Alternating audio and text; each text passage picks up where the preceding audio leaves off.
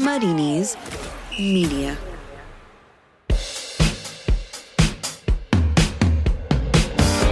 Hello and welcome to the Totally Scottish Football Show in association with Paddy Power. Coming up, play Jaja Ding Dong, Eurovision. Not in Glasgow, Lennon gives players the heave ho if they want to go. Who needs Messi when you've got McKenzie? And Scotland get set for Israel. I'm Andrew Slavin, and this week, joining me once again, the beautiful, the wonderful, the horny JJ Bull. How do you know that? I just went for horny because bull, you know. Yeah. There you go.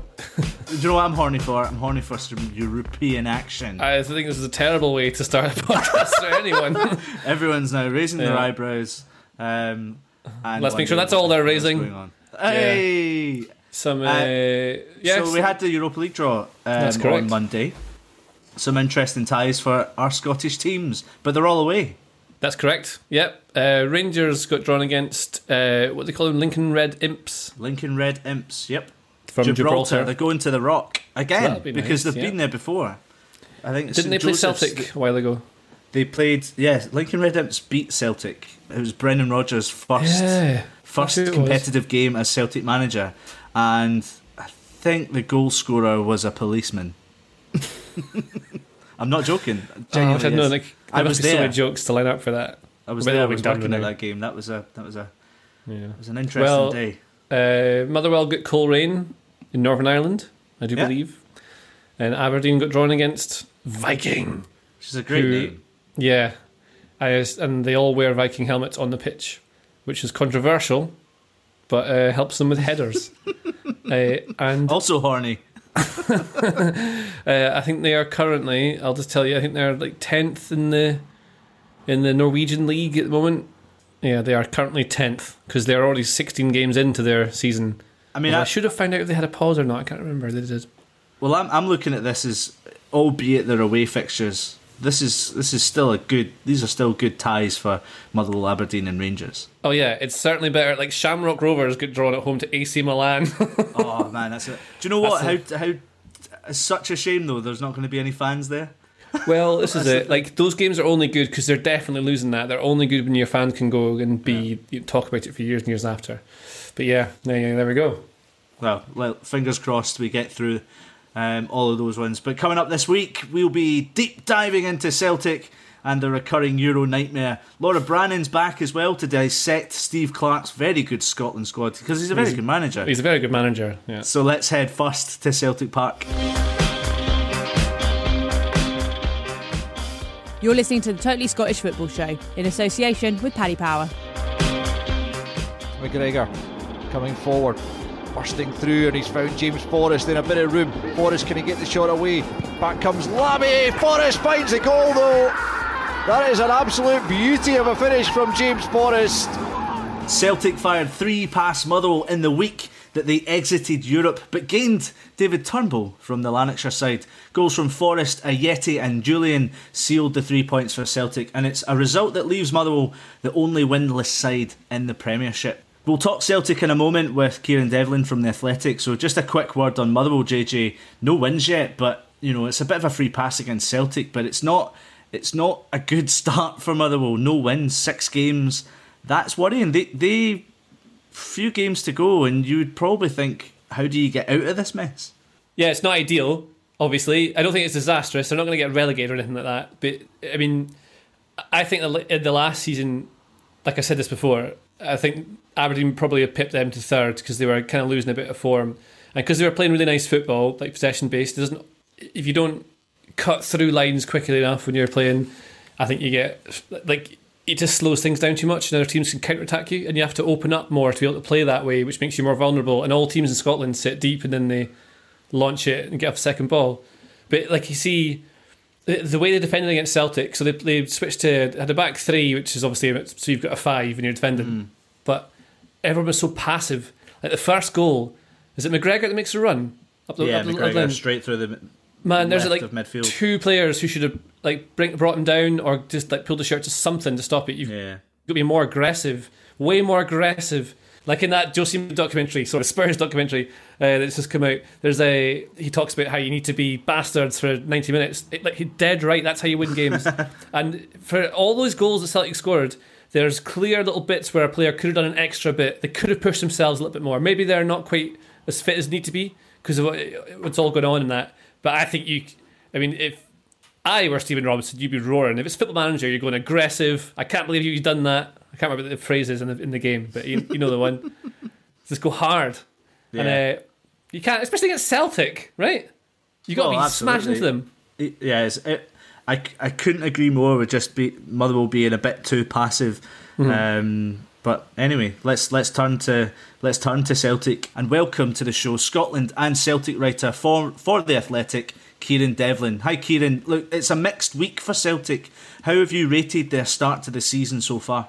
I guess it's been mixed, uh, to say the least. I feel that you know Lennon was very candid when he said that they didn't have one of their objectives when they locked out the Champions League in the second round. It's the you know the earliest they've been knocked out in the second round since 2005-06 when the infamous Bratislava uh, fixture when Gordon Strachan's first season, um, and it's it is fairly catastrophic when you're both in term financially. You know, it's the third consecutive season without Champions League football, um, and it's roughly between 15 and 30 million you can get there if you're, you know, by virtue of reaching the group stage, not just in terms of the qualification money, but from you know ticket revenue and TV cash and stuff as well. So, but we'll, we'll get on to what that means in terms of the transfer window for Celtic a bit later, I imagine. But yeah, it's that, and you know, there's been some some off off note performances so far in the league. But the second half of Motherwell mm, could be looked reflected on in a couple of months down the line as a small turning point.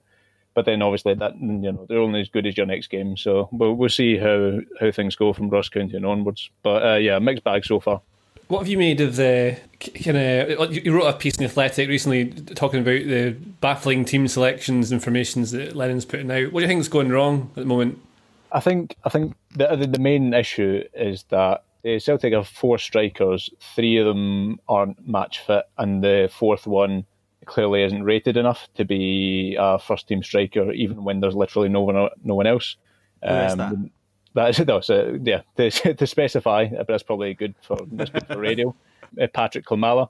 From what I was told when he arrived, like people in Poland were baffled that Celtic had signed him because um, they didn't rate him very highly, and he didn't impress in training. But when first team training resumed in June after football was initially suspended, it, you know, he bulked up. He'd added a bit of, you know, he had retained his pace, and he was even finishing chances in training that he wasn't back when he first signed. You know, he's got a couple of goals in pre-season, including a brace and Hibs in the final bounce game.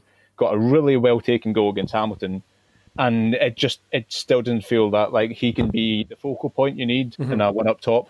You know, tactically, his biggest weaknesses are still his hold up play and his link up play, and I think you do you know in stark contrast to Odsonne Edouard, who's so clever in, in that way. He really struggles. But I think what was very apparent in the second half of the Motherwell game is because he's just a natural striker, because he's in his movement is very natural. His, the runs he makes behind Motherwell's defence stretches them, and he also gives a target for all the previously aimless, aimless crosses they had against Ferencváros. There was actually a target in the box for them to aim for.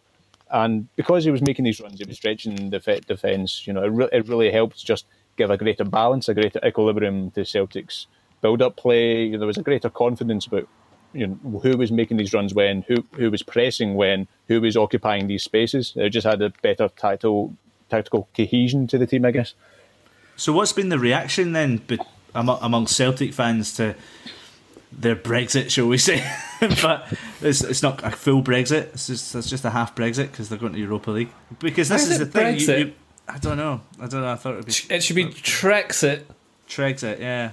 But look, the, the thing is, it's it's this baffling idea of not. Well, he, Neil Lennon put Ryan Christie up front, didn't he? And we saw against Motherwell, Christie far prefers being out wide and putting crosses in, and that was why you were seeing so many gaps um, in the centre forward area. So, what is is there a baffling? Are Celtic fans baffled by Lennon's decision making at the moment? Yeah, yeah, they are. is the is the simple answer. um, to, to to try and clarify a bit, I think the I think the, the striker solution is unideal, but you know, that uh, begs qu- bigger questions and maybe about the recruitment, about what's happening in training if these guys are constantly not not fit, they're not available for the first team. Uh, you know, with Turnbull arriving, that's 35 million Celtic have spent over the past 14 months, which is an extraordinary amount of money for a Scottish team to spend in that window of time. Um, and they, you know, with that amount of money, they still didn't have a fit first team striker, or that they rated um, on Sunday. I think there's there's a degree of patience being lost with Lennon because, for all know, there's so much hype around this being the, the potential ten in a row season. European football is massive, both in terms of what it means I guess, from a reputational perspective for Celtic, for Celtic fans, but also what it means in terms of player retention. We're going into like the, the transfer window, the club was clear with agents and with scouts that it was all about player retention. It was about keeping their key players for the 10 in a row season. But there was a, probably about a 50 50 chance of being able to keep players like Edouard, Ajer, and Ntcham before Champions League elimination. Um, there's, was possible, if not probable, that one of those guys would have gone beforehand. Now, afterwards, obviously with the financial situation and also with players a bit more unsettled, then you're probably looking at two, maybe even three. So it's got the, the, the transfer window very quickly evolved from keeping key players to possibly a really high player turnover at this point. You know, you were talking about player retention. Lennon made a comment after the Ferencvaros game um, that you know if, if some of you don't want to be here, leave. So it does seem like one of those three might be might be gone, especially when you mention the, the amount of money Celtic have spent. They would want to recoup some of that. Um, but who's pro- Edouard seems like the most most value um, to get off the books at the moment. But that wouldn't be the wisest decision, would it? Uh, no. Yeah, as as like a runaway Celtic's best player and also the you know the prime attacking asset. I feel, from what I understand, Edouard isn't one of the one of the guys who explicitly wants to leave this window. I think it's very contingent on various other factors. Champions League was very important to him, but I don't think it was the deciding factor necessarily. Two the two players that Lennon was alluding to, I think, were Ntcham and Ajer just um, from what I have inferred from speaking to people who are in the club and some agents, etc. Which is it's kind of strange because I do think Ntcham and Ajer have been two of Celtic's better performers in, in recent games. Um, I don't think they were uh, directly culpable for their elimination uh, on Wednesday. Yeah, I'd, I'd say they're probably the two most likely to leave this window, and you see there's some like decent fees for them. I'd be if they were both to go it seems to suggest that Celtic maybe wouldn't get 30 plus million for the two of them uh, combined, which would be you know a pr- pretty good going considering they cost less than five million a pair of them mm. before. So it's a 25 million profit. It's not too bad off a couple of years investment in them. Uh, yeah, I think keeping Edouard is going to be the biggest talking point for Celtic for the next five weeks. Uh, yeah, it's going to be it's going to be in all, all the papers. It's going to be in all the you know the news now, all the news aggregation sites, all social media. It's just going to be linked. He's going to be linked with every Premier League club. As yeah, people are going to be bored of Edouard to X by the end of this. They're going to be absolutely sick of it. But you know, as from a Celtics fan perspective, as long as he's still in Glasgow, then they don't care. Kieran Devlin of the Athletic there. Motherwell then rooted to the bottom of the table, but one team in that second half of the table had a stunning win and a stunning goal. Kabamba. Again, willing runners. Substitute, Mitch Pinnock. Pinnock will play it out wide onto Kiltie. Kiltie's got a man in the box, two behind him, and it's a beautiful finish. Rory McKenzie, the substitute. That was Gallus. Good performances, but no results had been Killie's season until Saturday when they thumped Dundee United 4 0 and ended their 10 match winless run. Did not see uh, this coming. Well, I did. I did tip this game to be full of goals because I think Kilmarnock and? Dundee United in previous meetings before Dundee United were, were relegated had like something like fifteen goals out of the last three meetings. But nevertheless, there's only one place to start. JJ Rory McKenzie, what a goal! Yeah, it's lovely, isn't it? I, oh, I think stunning. they talked about it on a Sportscene, being it like a Lionel Messi kind of. They talked about it Saturday and Sunday night. Heavily. Thing is, you, can't you can't try that shot unless you're already three 0 up. yeah, you're right. you know I mean? You probably kinda- receive it and then look for another pass. You wouldn't even attempt it outside the box. because you're just like, yeah, three 0 up. I might as well have a go. You know when it's it's so if you're standing outside the box and the ball drops to you, um, no matter where you play, it's the law that you have to volley it. Yeah. So that's one of the things. This the McKenzie, it was sat so perfectly for him to hit it like that. So he, I guess he had to take it on. But I think if it hadn't been three 0 if it was one one or something, I, I don't know if he would have done it. the thing That is, though, ballsy. in this game, Dundee United had a lot of the ball. It wasn't that Kilmarnock were all over Dundee United. It was kind of the other way around. That's how Killie Uh, want to play, though. I mean, that's how they set up, and I think um, I really think it was mistakes that Dundee United made. I think Killie played well, and they did exactly what Dyer wanted them to do. That sounds like that Simpsons bit. Don't do what Donny does. do you know the bit? I don't remember don't do what. Donny don't does. Uh, but yeah, Dyer would have set them up like, to, to play like this, so they don't need the ball. You control the game without the ball. It's very Jose Mourinho kind of to talk about him again. He's got he's on my brain after watching that documentary earlier. uh, yeah, and the mistakes. I mean, the Connolly mistake where he gets tackled by Kabamba and who who runs through just shouldn't have done it. He he should have been Yeah. quicker with the first touch. There's a couple of. Um, there's a really good point that Neil McCann put on Sportscene talking about how Reynolds loses track of his man for a half second before Kabamba gets the header for the 1st But you see, there's this little tiny mistakes, and the way Killie are set up is to take advantage of those. But they don't get those mistakes. The, the games are very low scoring, but when they But happen, that's what you it's, it's ruthlessness as well, though. Like just like you say, Kilmarnock were obviously happy for Dundee United to have the ball, Mm-hmm. but that, that only comes with confidence when you've got two strikers up front. Um, which which um, Alex Dyer said he you know he hadn't went for two strikers um, until this game, so Kabamba and Eamonn Brophy up front, and it just seemed to kind of prove that when they were in that final third, it looked like they were going to score. Uh, so they scored four, but Dundee United don't have that. You know, Lawrence Shankland's been out. Um, Nicky Clark has been scoring their goals, but I know one's been from the penalty spot. They just don't have that ruthlessness at the moment, albeit they seem to be putting in good good performances and uh, showing a lot of work rate. You have to be getting into that final third and being dangerous. Um, But then Kilmarnock, diff- I think, had nine shots on target from Yeah. 15.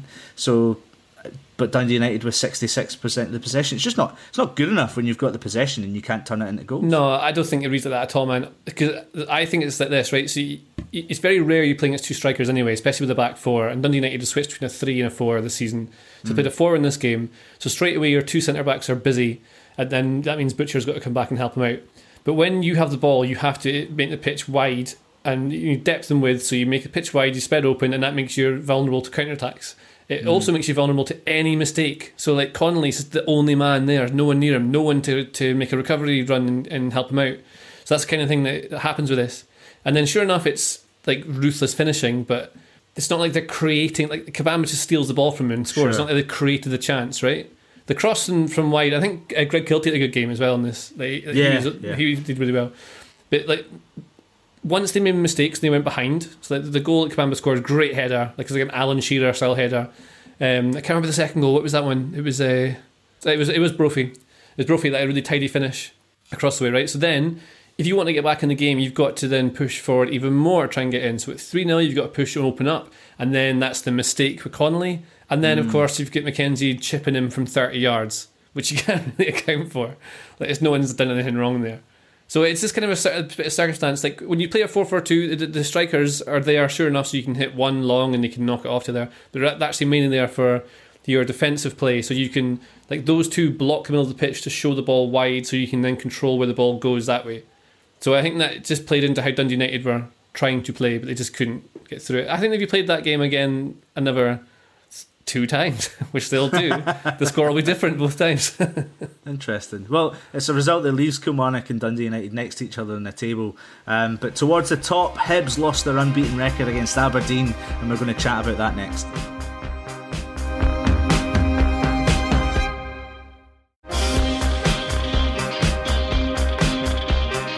This is the Totally Scottish Football Show with Andrew Slaven. Listen to it totally ad free via The Athletic. A Lewis Ferguson penalty, the difference between Aberdeen and Hibs on Sunday evening, and moves the Dons up to fourth in the table. Slightly comical penalty given away by Martin Boyle. Um, I don't know. He just funny. loves the ball. He just loves to keep it at his feet. But then when it comes to clearances, he should really avoid players. yeah. You kicked the Um, wrong a- thing. another Lewis Ferguson penalty and another win for Aberdeen. JJ, you must be a happy, happy lad. I told you, you put one 0 Aberdeen to win every week, and you're and you're in the money, baby. Although, yeah, I think all Uh, their wins have been one 0 wasn't it? Or there I was a think two one Livingston. in the history of Derek McInnes, yes, they have been all one 0 uh, I also think this is the best I've seen Aberdeen play in months. Interesting. And actually, if we take away the whole coronavirus thing, you know about that. Uh, in like Huh? even longer, like a year or so, it's just everything looked so much better. And I think uh, one Why of the was key that reasons, then? well, Ash Taylor was nowhere near the team for a start, so he couldn't shell the ball eighty yards every time he got it. But uh, the real key, and I think you'll if you you watch the game, did you the Hibs game? Yeah, what's Yeah. this game? Yeah. um, Ross McCrory, who I always want to call Rory McCrory. I don't know why. It was funny. It's a real mistake from their parents. Man, Rory McCrory and Lewis Ferguson in that midfield, that is like a Premier League in future level midfield. Lewis Ferguson's going to be a great player, already is. And they've got the right attitude, the right mentality. Rory McCrory is also clearly a level above um, everyone on that team, and it makes everyone better. Look how good Ryan Hedges looks all of a sudden. Scott It's Wright funny- looks decent, and Lincoln so well. It's funny because Derek McInnes' post match when he talked about Rory McRory. oh, this is going to last. Ross. This is definitely Sorry, the last. Ross. Um, he, he was he's obviously buzzing to have him involved. He said he's been following him for years. Mm-hmm. Um, and and the thing is, for any player, when you have a manager that's so enthusiastic about you, um, it, it clearly showed in the pitch because he was he was everywhere, just niggling niggling um, Hibs midfielders, Oh, starting plays, his positioning, his everything. timing of runs, like everything. Yeah, man, I totally agree. Like, because exactly, he's always in the right place at the right time. He's playing in like a holding midfield role, but he was even like when there was a gap to where the pressure started higher up, he would run to make it, which is what clever players do. Because it's sure enough, you can t- teach them that on the training ground, but what, you just need a player to step in and do it. Also, the ball is going in short to midfield. You don't always have to do that, but it's so Yeah. important to keep the ball doing that. And then you it had wasn't it wasn't it wasn't perfect though, JJ. Because you know if we talk about Hibs, it's their No. first defeat of the season. Hibs fan Ross Quinn wrote in uh, uh, basically Mm-hmm. saying, "I, as a Hibs fan, saw this defeat coming. We've not been perfect, but winning games, and in this one, we seem to have a bit more of the game, but still lost." Do you think that Europe is too much to achieve? Europe aside, I think it, it's a good it's a good hallmark to have when you're not playing well and winning games. Um, but Hibs had their chances in this game as well. Um, but it was kind of a lot of credit to, to Aberdeen that they nullified a lot of those chances and didn't make it easy for Yeah, Hibs. what chances do they really have though? I mean, there was the one where Lewis didn't catch the cross, and There was then the, yeah, there was that one, and But that's not was really a chance. Boyle again. Where, where, uh, Boyle had a shot. Yeah, I mean, like Hibs is a good players, and like I said, I, I really rate Hibs, and I think Jack Ross is going to be a good manager for them, and I think they'll finish. I think they'll be pushing for fourth and third. yeah, Um. I think, honestly, just adding Rory McCrory to, to the Aberdeen team makes them just a little bit better, and you can see why Hibs are so desperate to get him in. But- and missing Gogic was massive in that game for them because they didn't have that. Like they want Hallberg to try and do the defensive stuff, maybe Newell trying to do it as well. Scott Allan came in because Ross maybe thought that he'd be able to make a difference, but Aberdeen's kept them dead. They couldn't get on the ball, and I think Hibs want to play in the counter, but Aberdeen won't let them do that. And then you saw like it's really hard for Hibs to defend against. You had Hedges, Wright, Watkins, Hayes, even and Kennedy, just all swapping positions constantly. So it's very hard to work out where they're coming from. You But, brought like, up a good point about yeah. Alex Gogic because um, he he tested positive for coronavirus um, through the, the SFA kind of setup, and then was was at they then had to do a, a private test via the NHS, which then came back twice negative. So Jack Ross is is kind of been very critical of the SFA protocol because he should have been to he said right? at ten. He said at ten thirty p.m. Friday night, he still hadn't had guidance from the SFA that whether or not they could train on a Saturday.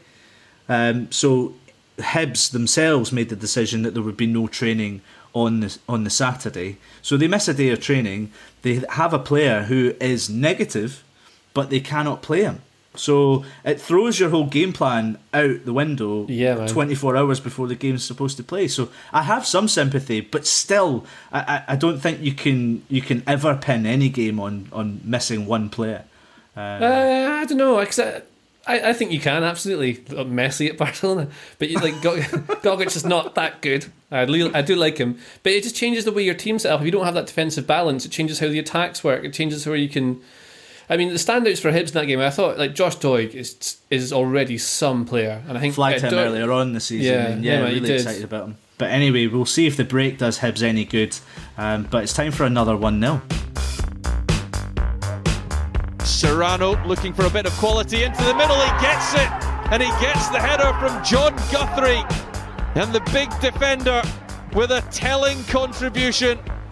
Livingston won Ross County nil. It's a result that angered Ross County manager Stuart Kettlewell.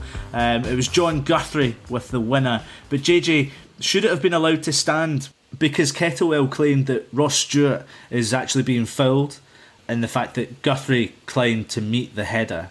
But but Ross Stewart was involved in a similar action. He he was deemed to have been fouling the player. Yeah, and he said that was a foul, and the other one wasn't. Yeah. Yeah, exactly. So, what's your thoughts? Well, it's the tombola of Scottish refereeing where you can put the same action in and get a different result every time. But I do think they're actually SFA slightly, bingo. yeah, they're slightly, they are slightly different. And I agree with uh, I think it was Neil McCann's uh, take on it on Sports on Saturday when he says that the first one, Stewart's got his hands holding down the Livingston player so he cannot jump, which is why that's a foul. And the second one, when you're in amongst that box, like you're you are touch tight to people, especially if you're doing a man mark system. You have to be, so you're there. But when you jump, then you take your hands off, so they can still they can still get up to jump at it. Yeah. I Yeah. think it's I think it's okay. I think it stands. Yeah, but I, I I tend to agree. What was it? The second that where the goal came from, Guthrie was actually kind of sandwiched in between two Ross Yeah. County players. So Yeah. it was one of those where ah, they're, they're two completely different incidents. As much as hands were on the shoulders, I guess it's it's how you interpret it. But It's so think it was- minute. I mean, if it's against my team, it uh, should not be allowed, and if it happens for my team, then it should one hundred percent be allowed. Yeah, um, but look, Ross County also had Carl Tremarco sent off. Your fantasy football cards. star. Oh, he's not in my team anymore. Oh, okay.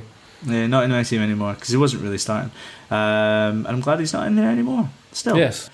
Pretty harsh with the first one um, because goalkeeper sold him under the river.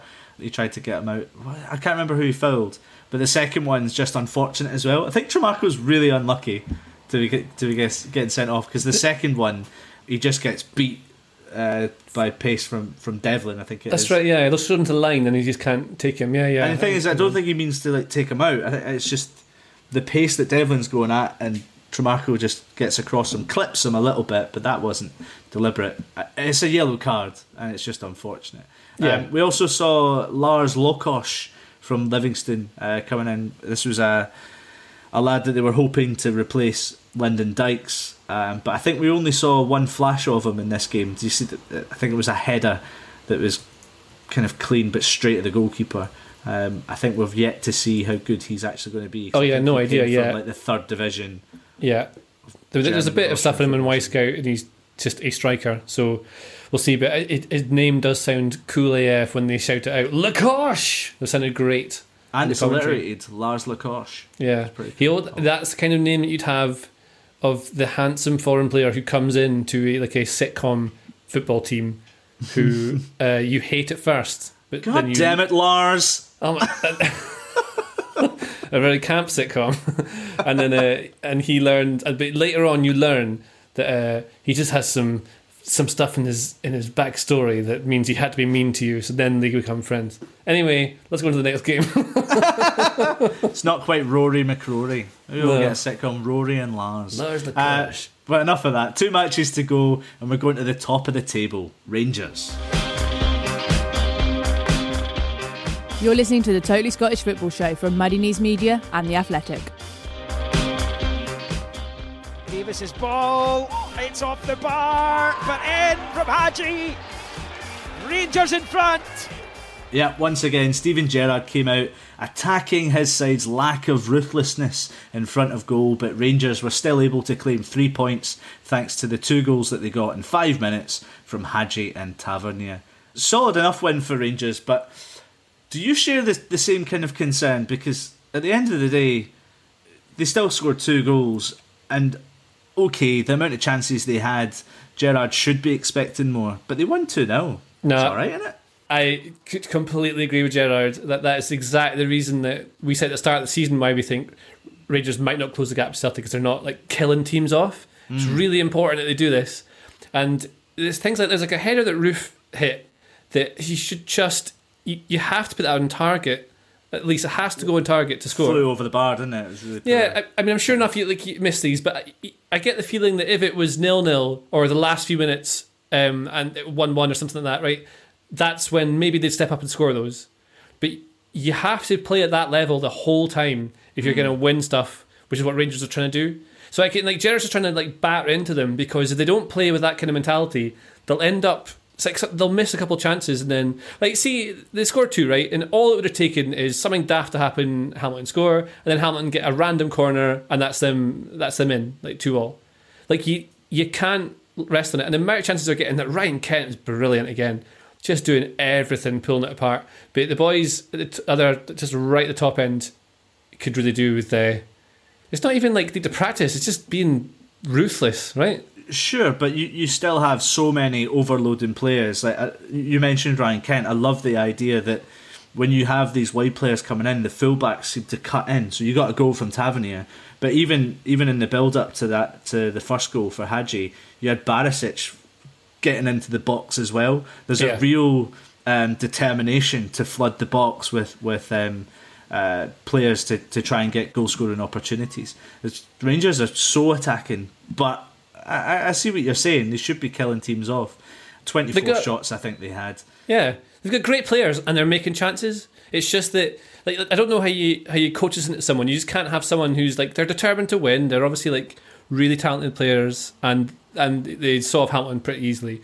But that should have been four or five nil. Sure, but it's Like- another clean sheet, six in a row.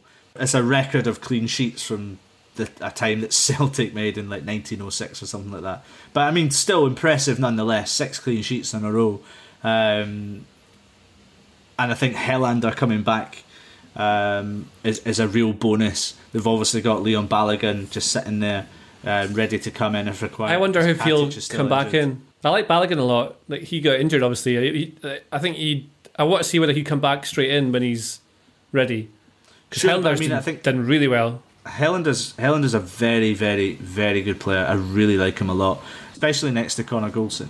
Rangers are looking really good. At, at probably better in defence, and they're getting the goals just enough time. But let's talk about Hamilton. Brian Rice bringing in Reegan Mimnaugh and Andrew Winter. Are these players really getting it up to the speed? I know we got Mimnaugh got a, an assist um, last week. Is it still a waiting game for Hamilton? They just have to pick their moment to pick up some points. They're This gonna finish tenth. How many more times have I got to say it? I say I agree with Brian Rice. He says after this game, like they they did well. They, their heads didn't drop. They didn't capitulate when they went two 0 down. They kept in it because it was a short space of time. Like when the first one went in, you went, "Oh, here we go," right? But they kept in it. Young team, I think. Like, even the captain's twenty four, the boy McCann. Who he's had a decent season so far as well. Actually, Mc- McMahon. Sorry, not McCann. Uh, yeah, I, I think that. I mean, they just know they're going to finish tenth. We talk about the same thing every single week with Hamilton. Good young players need to get on it really soon, so they're not going to fall away. Brian Rice is a great coach. They're not that bad a team in there. Like Fulton seems to be quite decent in goals as well. Yeah, I agree. Yeah, Yeah. definitely. Well, Yeah. just one more match to go. St Johnstone won, St Mirren nil. Uh, St Johnstone toppling St Mirren with Stevie May scoring the only goal of the game. He's back He is. He's back. Um, although temporarily. he shouldn't. He shouldn't have scored because Nathan Sharon should have just, just stuck his foot out and just blocked the cross. It was actually right there for him, and he just leaves it. Uh, but Jim Goodwin came out uh, after this match saying that there are eight teams in the Premiership that can beat each other on any given day. Um, but does that make for an exciting race for the top six, in your opinion? yes. Who's your picks for getting there then? Well, I think. I mean, I, I think it seems pretty clear that it's going to be uh, Celtic, Rangers, Aberdeen, Hibs in the top four, uh, in whatever order you want. Motherwell could pull into it, so they they're probably come back eventually because they've got there's too many good players there to not. And then it's just a stramash of everyone else. Like uh, Ross County looked decent in the day. Dundee United are much better than losing four 0 Kilmarnock look okay in that game again. They might be okay. Livingston are decent. It's everyone's pretty much the same. and all the games are one 0 and two ones, right? So Yeah, it's, it's it's all over the shop at the moment. although weirdly, I didn't think St Johnstone would win this either. But then I, I think I'm overrating St Mirren. I think I've I think I've made a mistake here. Yeah, I don't know what I can say about this game. To be honest, I only saw the highlights, um, and by all reports, St Johnstone were by far the better team. Even Jim Goodwin said so himself. But I, I am interested to see how Callum Davidson progresses this St Johnstone team because obviously the job that he has taken over a side that Tommy Wright has had for so long. Obviously, Davidson was was was under Tommy Wright himself um, a wee while ago, and now he's in the top job himself. How is he going to make this team any better? Um, and he, he needed this one. I think Davidson really, really needed it because it wasn't a great start, but there was still positive things in, in, in their style of play.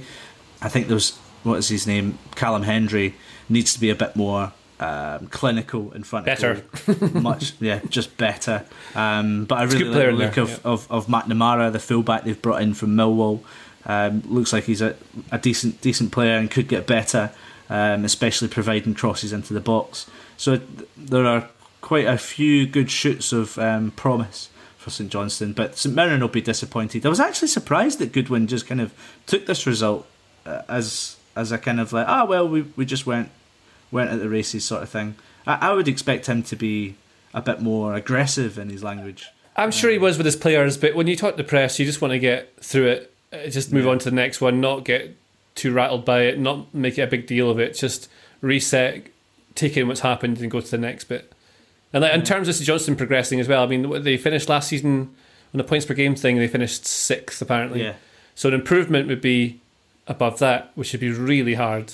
So Yeah, I think maybe harsh, just actually yeah yeah, just It'd be maintaining harsh it. to expect to expect any higher than that. yes. Um, but anyway, we shall wait and see. Uh, that's the weekend done, actually. So we're going to the international break next, um, and we're going to chat Steve Clarke because he's a very good manager. Uh, talk about his Scotland squad. Let's see if they're going to be a very good team.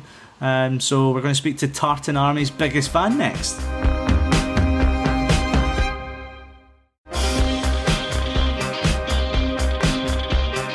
This is the Totally Scottish Football Show with Andrew Slaven. Listen to it totally ad free via The Athletic. Laura Brannan's back because we can't talk about Scotland international football without you. Hello, Laura. Hello, how are you? All good. Um, straight off the bat, Steve Clarke, very good manager. you happy with the team he's picked? Yes, I, I think I'm actually quite happy with it. There was not really too many surprises, is there? Not really, no. I mean, we, we're kind of unsure how he's going to set up, but probably we'll have all the midfielders. no defence. Just shove them all in. Yeah, exactly. Um, is there anyone that you think could have squeezed into the squad, or I mean, I'm, I'm going to don't be just slightly... pick a Motherwell player? That's the thing. I was I was going to be slightly biased because obviously I see them play week in week out.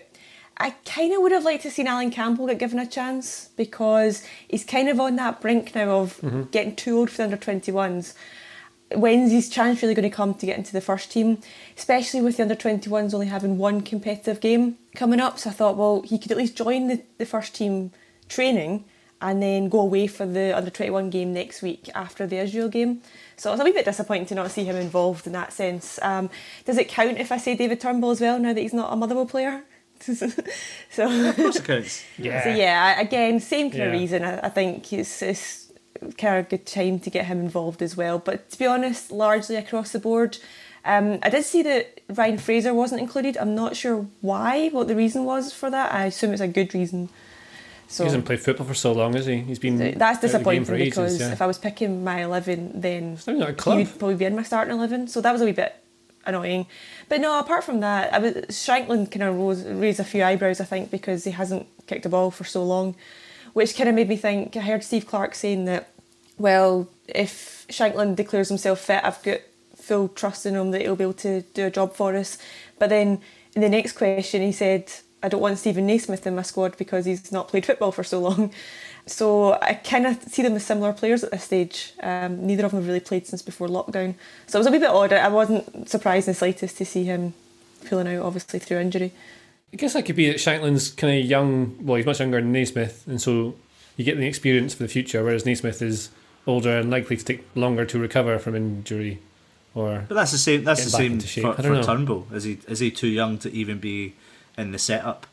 I but there's so many midfielders that are good, uh, like ahead of them just now. That's the thing. Like I agree with Laura and those two players. I like to see them as well, but then you can't then take out No, but McGregor then or I'm McGinn or not necessarily McLean saying or that these Fleck players or- should start. I, I don't expect them to play, but it would be nice to give them the experience to, just get to them meet the training, right, boys, to kind of get to know them, to kind of get used to the environment and stuff. And yeah, See and what I don't level they think, should be at. I think I don't think age is really ever an argument. I think if you're good enough, then you're old enough, and Turnbull is definitely Age is but good a enough. number. but look, we've got we've got Israel first, then we've got the Czech Republic. What what is your hope? Are you quite confident about getting results in these games? I mean, confident, yeah. I'm just a bit kind of. I'm not too excited about these fixtures just now. I think it's maybe something to do with the fact that there's going to be no fans at the games. Um, Yeah, Because you can't go, isn't it? That's why. and that's the thing. Like, football is nothing without fans, and I, I just I see the argument. Like, I, I get the, I get we have to. Does that make you more just now and nervous then? Does that Um, make you more nervous? You think Scotland will play better with fans or without? them? No, I don't think so. I think just now almost my, my mentality is uh, it's just the Nations League, which is not really what my psyche is. My psyche is very much we have to win every game, even if it's a friendly. But I'm just look, it'll be different when the when kickoff happens. But right now, even the playoff, I'm just a bit. Uh, like I just don't want these games to be getting played right now. I, I just wish we could hold off until like the, the March international break and stuff to play more so the playoff to be honest than the Nations League. But so I'm, a wee bit kind of more relaxed than normal up to, towards games. But as you're saying, I mean, it's, we've got three games against Israel coming up, and we've played them twice recently as well. So I don't think we should be afraid of them, and I think we should kind of be very well adverse to how they're going to be lining up and performing against us. We had um, Grant Gendo uh, got in touch with us, shown real confidence in Steve Clarke's uh, very good management because he's a very good manager. He says, "Why shouldn't we be European he's very good. champions?" Um, I mean, I like I was saying we shouldn't. Why shouldn't we? So, I mean, the reason is because everyone will be I drunk think, for a we, I think we also kind of need to qualify first. Yeah. Can we also maybe remember we've not Oh, actually yeah. got there yet? But um, I mean, once once if once we're, once we're We're there, I'm to. in it to win it. But let's get through the playoffs first. Well, remember Greece. Greece were eighty to one to win the Euros in uh, two thousand and four. Uh, Scotland are five hundred to one. So there you go. it's my worth God. a pound. Come on. So if we just talk about the team selection again, what's your preferred lineup? Who do you want to start up front? Should we be looking at, at Lyndon Dykes or should he just be in the squad? And the thing is, I, I see him playing because if he doesn't play, then he's still eligible eligible to play for Australia. Um, Yeah, So if we get him on I- the pitch, then he's ours forever. I mean, I didn't personally put him into my starting eleven. Um, although to be honest, I've, I'm kind of, as I was saying about Fraser there, I'm kind of missing a player. To be honest, I've got ten in my team right now. Um, so if you want to help me out here, fill my, my, my spot. Um, They're I all went left for obviously backs. Marshall and goal. Um, my back four, I've, I'm gonna, I'm doing a four two three one. Um, my back four is Tierney at right back, but flexible on whether that then changes to Steve O'Donnell and we put Kieran Tierney in instead of Cooper in centre half. So I'm a wee bit flexible on that one. I mean, I'm going to be biased. I'm going to put Declan Gallagher in regardless. Is any of this based on any knowledge of the opposition? Not in the slightest. This is purely on my Scotland team. If I was Scotland manager, and nobody wants me as Scotland manager, so it's not going to be a team that wins. I don't know about that. JJ, what do you have to say to that?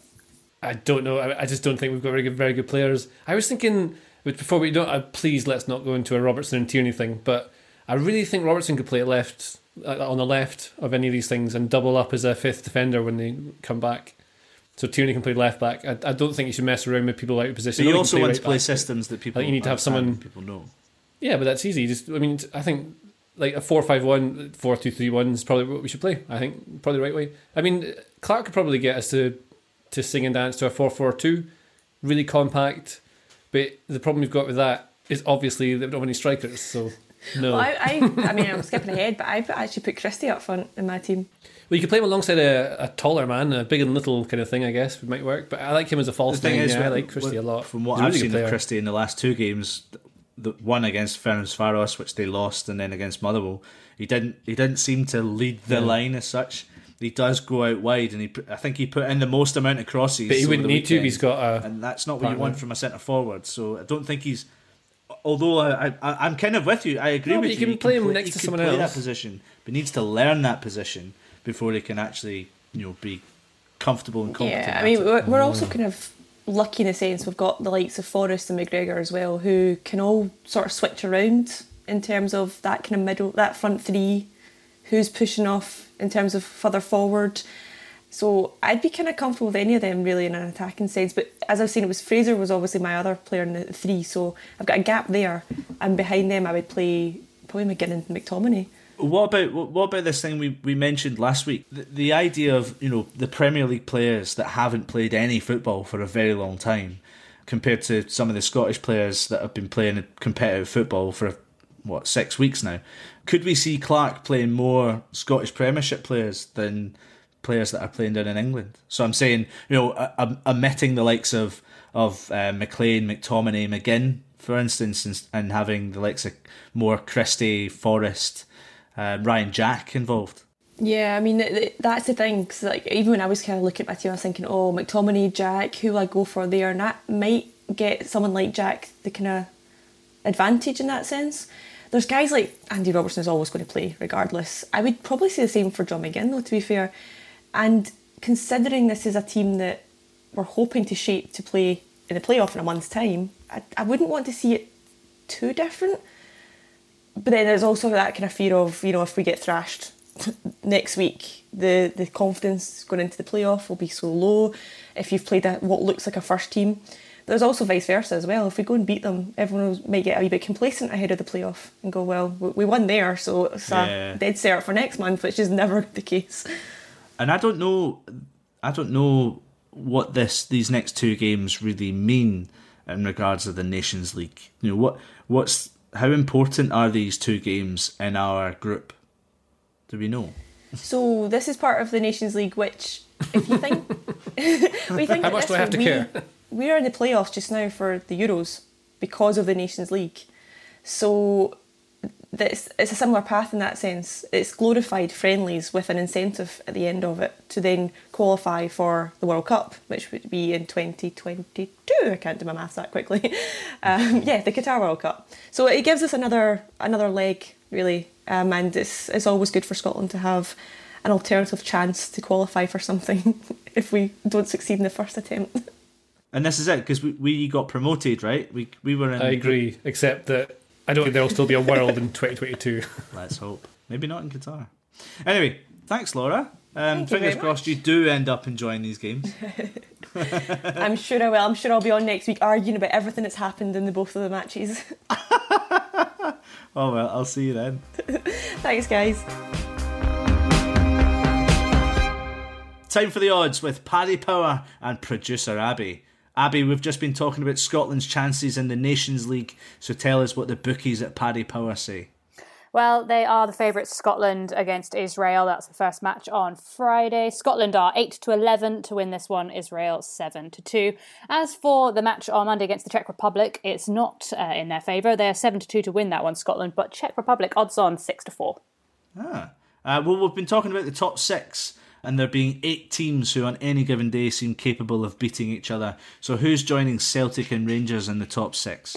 So, as JJ said, it's uh, Aberdeen and Hibs are the favourites at uh, 1 to 16 and 1 to 12 to be in there. Then it is St Johnstone who are the next favourites, which must be representative of their uh, form from last year. They're 11 to 8 to be uh, in the top six. And perhaps a big surprise here Dundee United are the uh, sixth favourites to be uh, in that top half of the table, 6 to 4. Motherwell, who of course finished third last year, they're only 7 to 4. And uh, Livingston, 2 to 1, who also finished in the top six last season.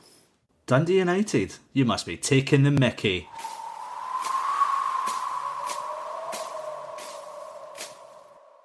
Uh, well, I'm sure that'll change throughout the season. Thanks, Abby. And remember, please gamble responsibly. It's over 18s only, and when the fun stops, stop. Before we end, uh, we're going to finish off with a little FFS. Um, but obviously, there's not going to be any fantasy football for a wee bit, with it being international break. It may well be worth looking at your team and deciding who the big players are going to be uh, in the next coming weeks. So, JJ, have you got anyone that you've got an eye on that you're going to bring in? Because if I look at myself, I'm in a horrific state right now. I've just been knocked off top spot in our little individual league. Yeah. I've still got Nisbet injured, Edouard injured, and Tremarco has been sent off um, in my team. I can't. Believe, I thought I got rid of him. Uh, but this is why you should pay attention. Um, don't have kids, folks. It really takes your mind off things. Uh, anyone you, you're going to be bringing in? I mean, the only ones that are new that you could have in is uh, Jamie Murphy of Wales has joined Hibs from Rangers. uh, and um, in case anyone doesn't know what that joke is, Sky Sports put his name up to come on as a sub for Hibs uh, with a Welsh flag next to his name. Obviously, he's not Welsh. And uh, also, Youssouf Mulumbu is back. Yeah, that Again. that high score, high scoring attacking midfielder Youssouf Mulumbu. exactly. Um, I'm not sure. Like Aberdeen one 0 to win every single week is a good bet. So you could put Ferguson in now he's on the penalties. Uh, I'm not sure what's going on with injuries to Edouard and Celtic striker situation, and they don't seem to be playing very well. But you don't want to get rid of all your Celtic players. You only make one transfer at a time. And Ryan Kent's looking good, but Rangers keep not finishing their chances. So who do you put in? I don't I know. think- I- I- Jamie Murphy should be dropped in price uh, quite a bit uh, moving to Hibs because I think he was in the four point eights or something like that w- with a Rangers shirt on his back. Yeah. Um, so that should drop. He could be an interesting one because I think he'll probably be a bit of a super sub for for Hibs. Um, You might get transfers think, next two weeks, man. I think I think Ajeti could be an interesting one to bring in if if you're needing a striker because I think he might he might be quite important for Celtic, and considering he scored two in his last two off the bench, um, he he obviously gets into good positions. But that's a high transfer buy at seven million. Yeah. So I, I I need to do a lot. I need to get rid of two strikers. I think don't know if I lose Nisbet or not. Because I think Hibs are going to be quite reliant on him as well. But I mean, I think Hastie's getting out. Tremarco's going. I think it's probably fair to say that we are not the best at this, but uh, the Totally Scottish Football League, the public league we've got, the top of that is the Athletics fantasy football expert Mark McGettin, Mark McGettigan, I should say, at FPL General. So maybe we should try and get him on because he might have some actual advice. I think that'd be a good idea. Because I don't know. I want Captain Constantine every week. Captain Considine. You, you, you, ah. well, at least he follows you now on Twitter, and that, that'll make you happy for the rest of the season.